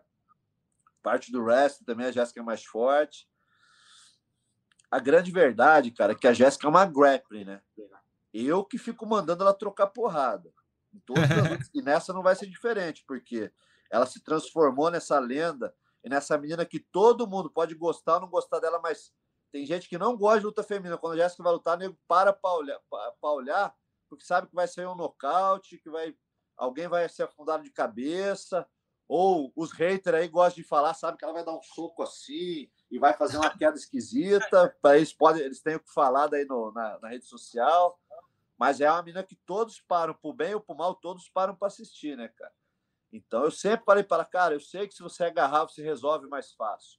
Mas vamos sair na porrada para ganhar bônus, para os fãs ficar te idolatrando. Que é algo, por exemplo, se a Jéssica fizesse o que a Sarah McMahon fez com a Carol em todas as lutas dela, cara, ela ganharia, meu irmão, muito mais luta do que ela ganha, cara. Pode ter certeza. Mas, Mas de repente, não, não, seria, não seria tão famosa quanto é, é. entendeu? É isso, talvez não disputasse cinturão, né? E nego ia ter sono na hora que visse ela lutar, porque aquela luta da Sarah McMahon, aqueles dois rounds, não dá para pagar ingresso para ver aquilo ali, né, é. né, cara? É. Claro que o terceiro round a Carol fez valer um pouquinho do ingresso, né? Verdade. Mas a luta é muito dura com a Amanda, viu, cara? Tô, tô bem preocupado, assim, em todos os quesitos. Eu acho que não podemos dar mole em nada, porque a menina é casca grossa mesmo. Mestre, quero te agradecer muito a presença aqui. Agora, internacional, mestre Gilliard Parana, tá aí.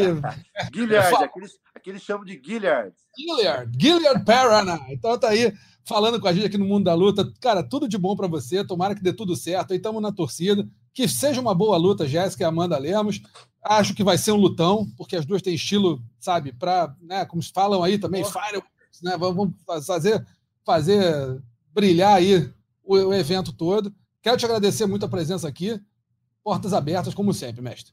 Obrigado, meu amigo. Obrigado a todos vocês. É sempre um prazer estar com vocês todos.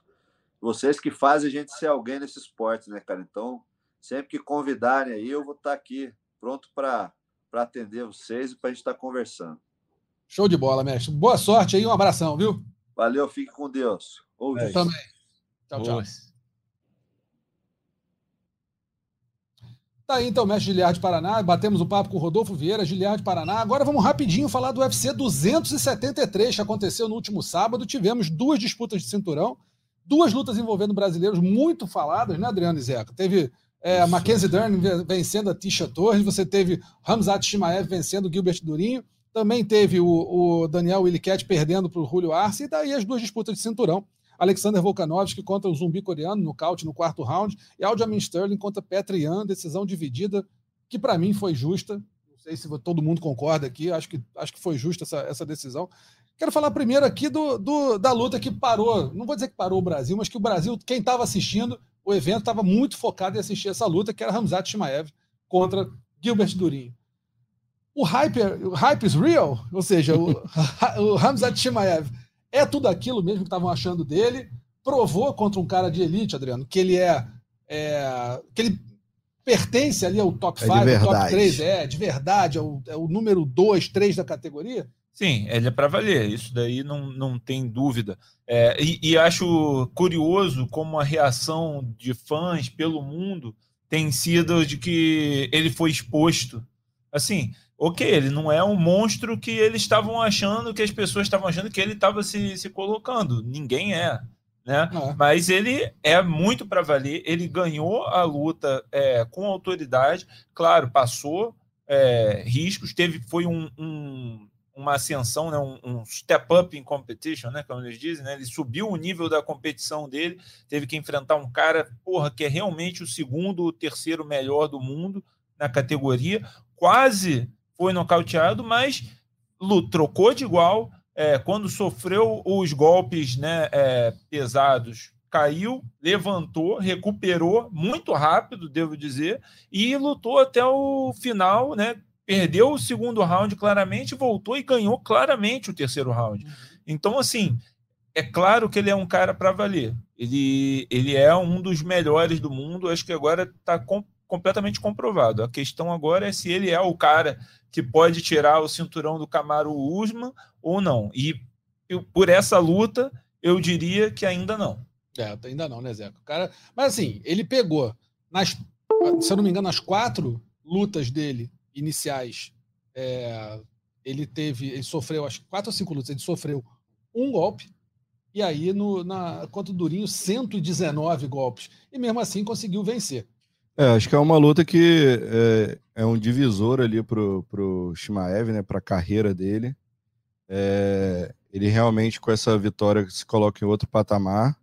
Mas eu acho também que o, o a luta que o Durinho deu a ele, é, eu acho que possibilita a, a, a, muita gente que não queria lutar com ele, né, achar, bom, agora tem, tem jogo com esse cara, uhum. entendeu? Né?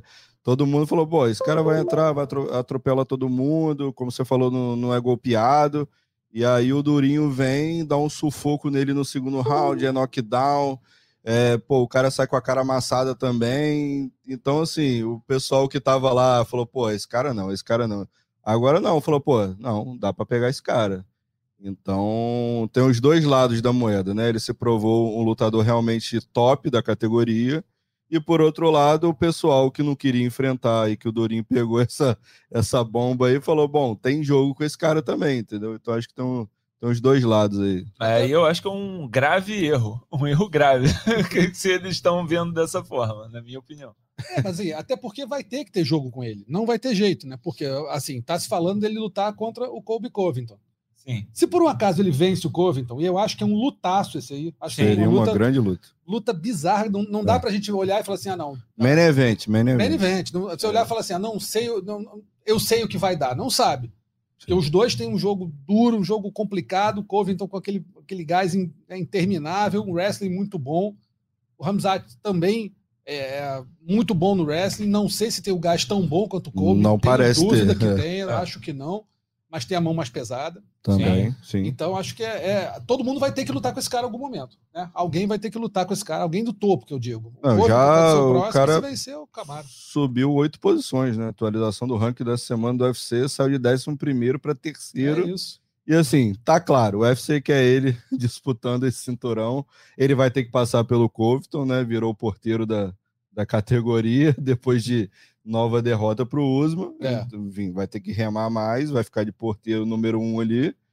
Mas é o que o UFC quer, deseja. Dana não esconde isso de ninguém mais também. É, é verdade. É verdade. Outra brasileira que fez, fez bonito, Mackenzie Dern venceu Tisha Torres de decisão dividida. Todo mundo concordou com a vitória da Mackenzie? Todo mundo acha que não. ela, você, não, você achou que, você achou que a não. Tisha ganhou? Eu, eu achei que a é. Tisha ganhou o round 1 e o round 3, claramente. Assim, não, eu, eu não consegui ver um, um, a vitória da, da Mackenzie nem no primeiro, nem muito menos no terceiro. É, mas, ao mesmo tempo, é, não acho que isso é um demérito da uhum. Mackenzie. Vi muita evolução nela em pé assim, o começo da luta ela entra muito afobada na é. trocação, vai colocando o rosto para tomar golpe, mas a partir dali, a partir do, é, do, da metade do primeiro round, você vê ela movimentando melhor a cabeça, colocando melhor os golpes, é, co colocando o golpe, olhando o golpe também, sem, sabe, fechar o olho e jogando qualquer coisa. Deu para ver que ela claramente tá melhor, tá evoluindo, tá, é, mas infelizmente para o Brasil, para ela, é, não, não fez o suficiente, na minha opinião, para vencer a luta. Para os juízes, fez, então isso que é, importa. Eu achei que ela venceu o terceiro, assim, eu realmente achei que ela perdeu o primeiro, como você falou, entrou afobada, né, dando muita cara ali para Tisha, que, que é a lutadora que golpeia rápido, tem velocidade, é, mas achei o segundo round claramente da Mackenzie, e o terceiro eu achei que ela, que ela ainda foi mais perigosa, tocou um pouco mais a, a Tisha. Vi, vi, vi, vitória dela nesse terceiro round. Mas foi uma luta super equilibrada, realmente, né? É, uma boa luta, né? Quer dizer, boa luta, ela, ela e o segundo round podia ser um 10-8 também. Podia tá? ser 10-8 também. Ela dominou quase que o round inteiro, é. assim, com perigo de, de, de ali. Quase finalizou. Exatamente. Então vamos ver o que, que acontece com a Mackenzie Dern. E alguém tem alguma ideia de quem que ela pode pegar na, na, próxima, na próxima luta, Zé? Essa é, é, essa é, uma divisão muito embolada, né? né? Acho que ela subiu, subiu para quarta ou quinta ali, agora com essa vitória. É, eu acho que vai é, é esperar pintar alguém dessas lutas que estão marcadas, né? Esparza e Rose, o Elisang e Joana. A Marina também está em compasso de espera ali, né? Não seria a Marina que ganhou dela há pouco tempo. Mas dessas quatro aí, né? Esparza, Rose, o Elisang e Joana, ela não lutou com nenhuma, se eu não me engano. Então, a Marina, né? Não, não, de, dessas quatro que estão marcadas, a Marina, que não tem luta, né? Mas Ah, eu acho que é esperar alguém pintar dessas quatro aí pra ela Olha, se perder e tal. é, ela, ela mencionou né, que pe- pegaria a, perdedora. Ela está ciente que ela não vai pro, direto para o cinturão. É. A Esparza, se perder para a Rose, acho que seria a luta perfeita para ela. Aham. Seria melhor, o melhor dos cenários seria ela enfrentar a Esparza. E o que ela mostrou ontem no segundo round, né? O que ela fez com a Tisha ali, puxou pra guarda Exato. e agressiva. Então deixa a Esparza colar nela que ela vai Exato. É, caminho pra vitória. E na trocação, a Esparza não Também, é. impressiona. é, é a a. Mackenzie está melhorando, evoluindo. Tá. Acho que ela O já Jason tem um né? nível bom para trocar com a Esparza e vencer. É. Agora, por outro lado, talvez a pior luta para ela seja a Ioana, né? Exato. Muito, muito rápida, Bate, golpeadora, sai. bate, Difícil sai, de velocidade difícil de derrubar. E quando você se aproxima, ela É. tem golpe para te deixar, para te, pra te machucar. Vamos ver se não dão a, a Ioana para ela. Claro, quem quer ser campeão tem que pegar todo mundo, mas Claro. assim, se o caminho for um pouquinho melhor, a gente não reclama. É. E aí temos as duas lutas por cinturão, meus amigos. Alexander Volkanovski contra o zumbi coreano, nocaute técnico no quarto round. Acho que não tem muita dúvida, passeio do Volkanovski, né? É. Não teve, não teve nem o- assim, o que discutir, ganhou a luta tranquilamente, nocauteou. acho que deu o esperado, pé, né? É, e totalmente. Acho muito- eu achava quase impossível o zumbi coreano é, vencer o Volkanovski, a não ser num erro muito grande do australiano, porque. E, senão e só as habilidades do zumbi é, diminuíram, né? é, perderam no, no serviço militar, né?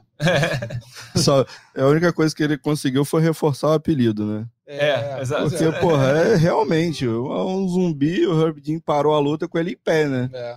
Porque é isso, falou, bom, esse cara tá apanhando aqui há 20 minutos, já deu, tá bom, ele não vai cair, Não vai fazer nada, mas mas é isso. Exato. Vê que no, quarto, no terceiro round, no fim, ele tomou, né, tomou knockdown, ficou meio mal. Exato. Mas é, o, o árbitro tinha mais o que fazer aquilo mesmo. Já o Exato. Jamin Sterling Petrian, para mim, e- a mim surpreendeu, não é um resultado, mas não, não a a decisão dos, dos juízes laterais. Mas eu achava que o Petrian não perderia para o Jamin Sterling de jeito nenhum e acabou perdendo.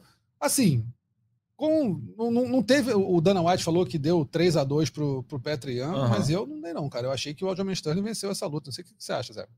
É, eu acho que os, os três primeiros rounds ali, pra mim, não tem muita dúvida do, de dar pro Sterling até um 10 a 8 ali, né? Acho que Sim. no segundo round, se não O engano. segundo, para mim, É é, um que ele 10-8 gruda- claro. gruda É. nas costas e aí é um passeio ali, o round praticamente inteiro. Acho que ele tinha seis minutos de domínio no chão nos três primeiros rounds.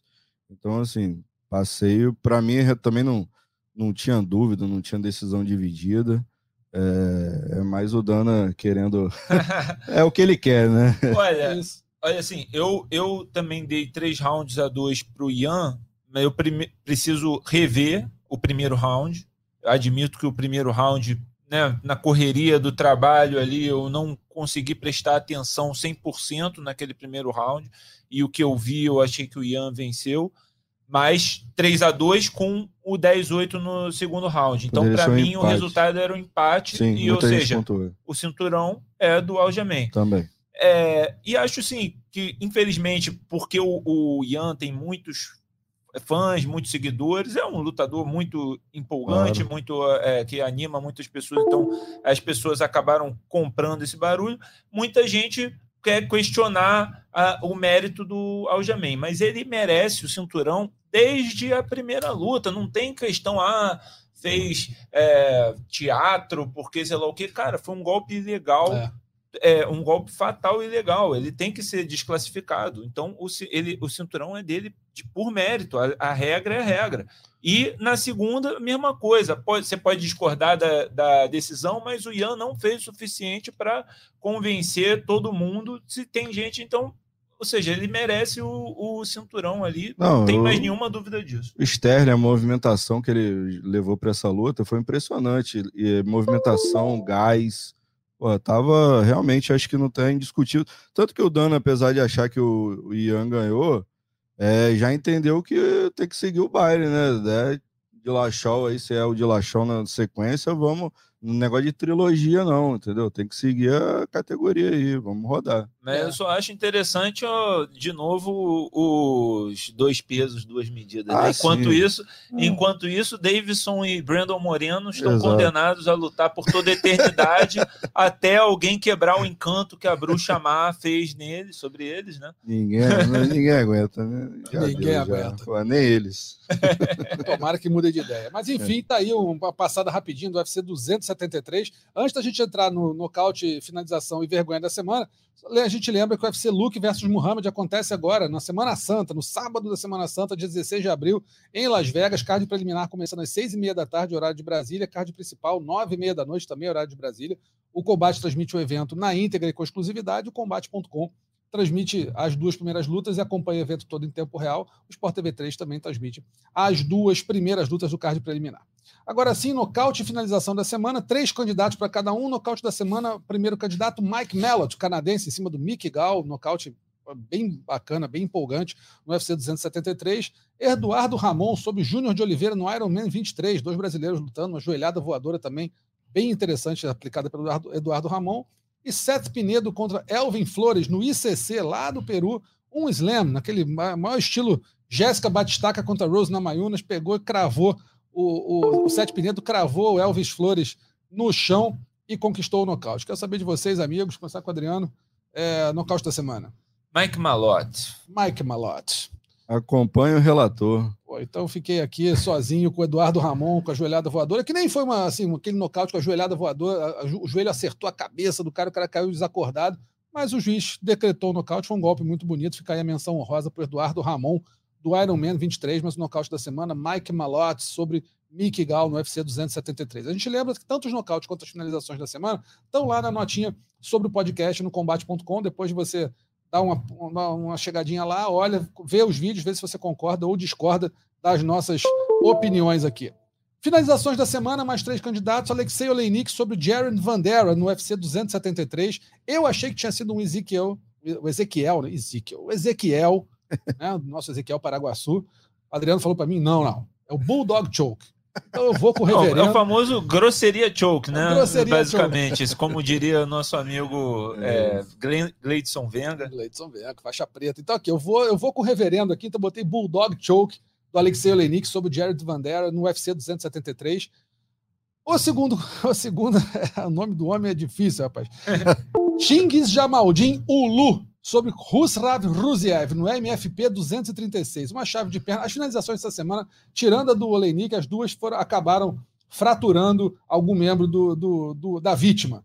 Então, o Chingiz Jamaldin Ulu sobre Rusrav Ruziev no, F, no MFP 230, 236 foi uma chave de perna bem justa que acabou machucando ali a perna do Rusrav Ruziev.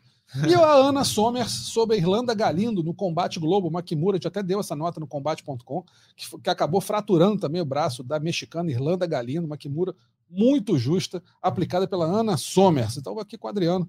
Finalização da semana para você, doutor. Olha, rapaz, esse, esse é realmente difícil, viu? Esses, essas três finalizações foram muito brabas. A, a, a da perna do, do rapaz aí do nome complicado, é, realmente não, é, assim, eu nunca tinha visto antes. Então, é, é eu, eu, vou pontuar isso, até porque eu quero ver, ouvir você tentando falar o nome do rapaz de novo. Então, eu vou, vou bullying, marcar o orgulho da fona. É bullying, é bullying. Você vai no, no nome, nome difícil. Isso, isso. No, tá. no, rapaz foi no MFP, né? É isso aí. Da, MFP da 236, Zeca. Eu vou no Alexei Oleinik. É.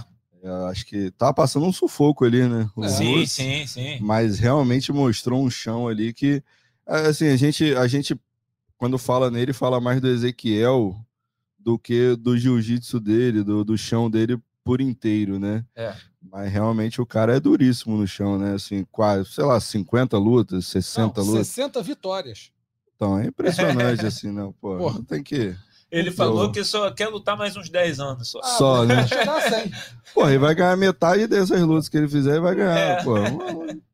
Impressionante. Então foi no Olenik. Vou de Olenik, vou no russo. Eu vou, é, rapaz, no Olenik ou no Ululo. Acho que eu vou no Ulo também, essa chave de perna que foi. Assim, o Olenik eu dou todo né, toda, todo o respeito ao cara, por 40, 44 anos, né? É. 44 anos, 60 vitórias. E, e engraçado que depois do evento apareceu um, um vídeo de, de bastidor, ele ensinando o Jared Vandera como que ele fez. O Vandera foi lá perguntar, assim, na base, linguagem dos sinais, um não fala russo, todo mundo fala inglês. É. E aí o Vandera foi lá perguntar, pô, como é que você fez? Aí o cara foi lá, chamou um, um treinador dele, falou, ah, é assim, é assim, depois fez, fez o Vandera fe, fazer no, no treinador até aprender. Então, muito respeito ao Alexei Olenik mas eu vou no Tingis Jamaldin Uulu sobre Husrav Ruziev no MFP 236. Essa chave de perna aí, muito, assim, diferente e acabou surtindo efeito. Pena que machucou o rapaz lá, mas. Nota 10 na fono, mas. É, é boa, o, amigo, aqui, o amigo da fono. O amigo da fono. e aí, agora, na vergonha da semana, é um evento. Na verdade, é pô, um conjunto da obra, né? Você tem lá no EFC 93, na África do Sul, evento tradicional lá na África do Sul, em Joanesburgo, o árbitro Vico Swart acabou se atrasando para encerrar o round da luta entre o Zico Magengeli contra o Martin Van Staden. E, rapaz, o nosso, pô, nosso Zico não tem a precisão do galinho, né? Não. A precisão do Zico aí não é boa. Muito atrasado. Pô, foi dar um, foi dar muito, foi dar um cruzado de esquerda, errou o nosso Van Staden e acertou na lata do árbitro Vicos Svart. Resultado: Vicos Svart caiu duro no octógono, conseguiu no octógono, no cage, conseguiu levantar, mas acabou tendo que ser é, substituído na luta, ou seja, vergonhão, aquele, né, só faltou a música dos Trapalhões no fundo. Ah, foi, foi uma cena típica de Trapalhões mesmo, Trapalhões. né? Tentou acertar um, acertou outro. é tipo de Dimocó e Mussum lutando Exatamente. Né, com, com aquele sargento pincel de, de, de, árbitro. de árbitro. Foi mais ou menos isso que aconteceu lá no FC 93, portanto, a vergonha da semana aí, essa presepada total no UFC 93.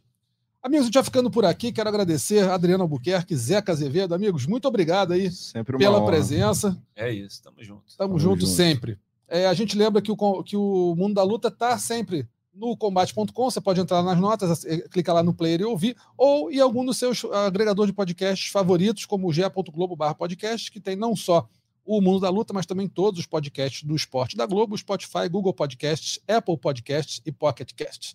O, a produção e roteiro foram aqui do nosso reverendo Adriano Albuquerque, edição da Giovana Marcones. Um grande abraço para todo mundo, até semana que vem. Tchau, tchau finalizado. Semana que vem tem mais Mundo da Luta.